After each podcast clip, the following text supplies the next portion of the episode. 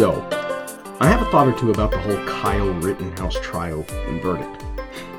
Now let me say, I am glad that the calling of a pastor does not include the requirement of being a cultural commentator. I'm far too slow of thought to have something scriptural and meaningful to say before social media moves on to the next top story. Thankfully, the work of a pastor is the exact opposite of simply commenting on the latest news. You must pore over truth from before time began rather than upon headlines that are vaporous and fleeting. Nonetheless, the scriptures do have much wisdom to give us as we observe current events, and so I will venture to do this from time to time, which brings me to the Rittenhouse events. If you are unfamiliar with the original events and the national attention-grabbing trial, then you would be better served by searching for another summary than by any summary that I could give. But while the actual event in Kenosha in 2020, then the trial last year, and the verdict are significant, I would like to focus upon a point that the Rittenhouse trial is only a glaring example of. You see, the trial of Kyle Rittenhouse was, and still is, incredibly divisive, even though it centered around a shooting that was captured by three videos. One from a citizen, one from a drone, and another from the FBI.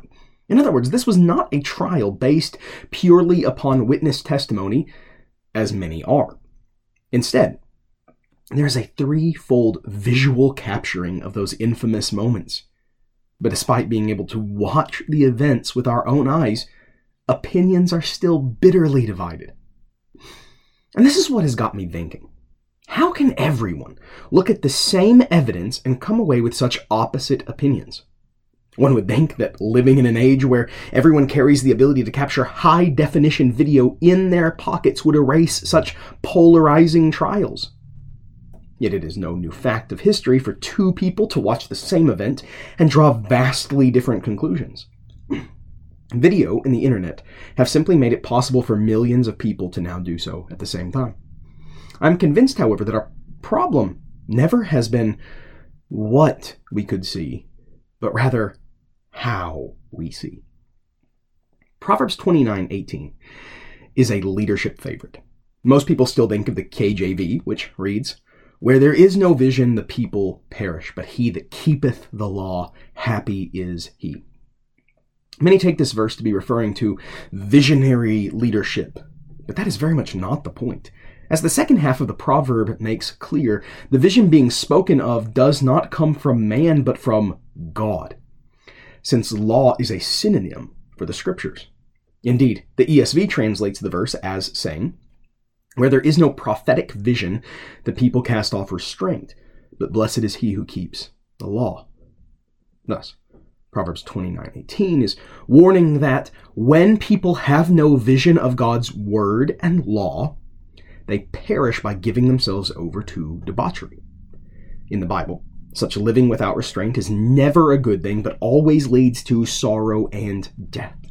The Israelites, after all, cast off their restraint whenever they formed and worshipped the golden calf that the Lord sent, and the Lord sent a plague on the people for that idolatry.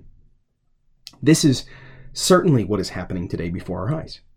Our society has liberated itself from God's vision, adopting a secular and pagan, but I repeat myself, vision of reality. Therefore, it should be no surprise that the world seems to have cast off all restraint. Animal life is now considered more valuable than the life of infants in their mother's womb. Biological realities such as male and female are now viewed as malleable and subject to an individual's whims. Justice is repeatedly demanded, even as criminals are repeatedly released back onto streets with little more than a slap on the wrists. The problem is a lack of vision. No vision of the true value of human life. No vision of the value of men and women in both our likenesses and our distinctions. No vision of what justice is. Darwin, Freud, and Marx may have paved the way for secularism to usurp Christianity as the dominant religion of the West, but it clearly provides no stable vision, but only casts off restraint. And this, I believe, is why, even in an age of visual testimony, we can still see the same thing, like the Rittenhouse videos, and come away with the complete opposite reactions. The problem is not what we see, but in how we see. And here we must conclude that there is obviously more impacting our vision than simply sight. We interpret the same sight so differently because we have competing visions of reality. Indeed, the fracture in the West is ever expanding between two incompatible worldviews and visions of reality. One is at least predicated upon the notions of Christianity, while the other actively sets itself against Christianity. These are two mutually exclusive theologies. Both Christ and the secular God of progress demand exclusive worship. They are as fundamentally opposed to one another as worshiping Baal was to the worship of the Lord in the Old Testament. Now, I suppose that what I'm getting at is that the polarization that we all feel is not a result of simple misinformation. There is a real war of theologies being waged behind all of the headlines. And as with all wars, one side must eventually concede and declare the other victor. Secularists disagree on exactly what such a victory would look like for them.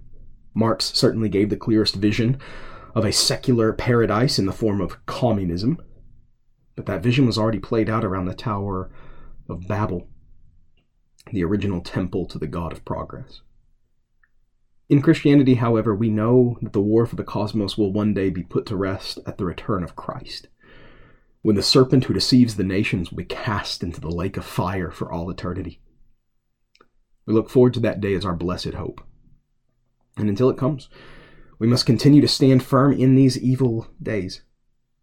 Although few will see or hear, we must continue to proclaim that unity at the feet of Christ is true and diverse unity, while the unity around anything else is a dehumanizing, soul-damning fraud.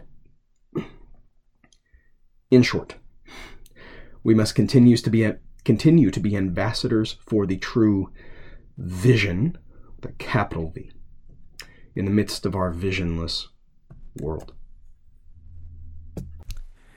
Thank you for listening to the BC Newton podcast.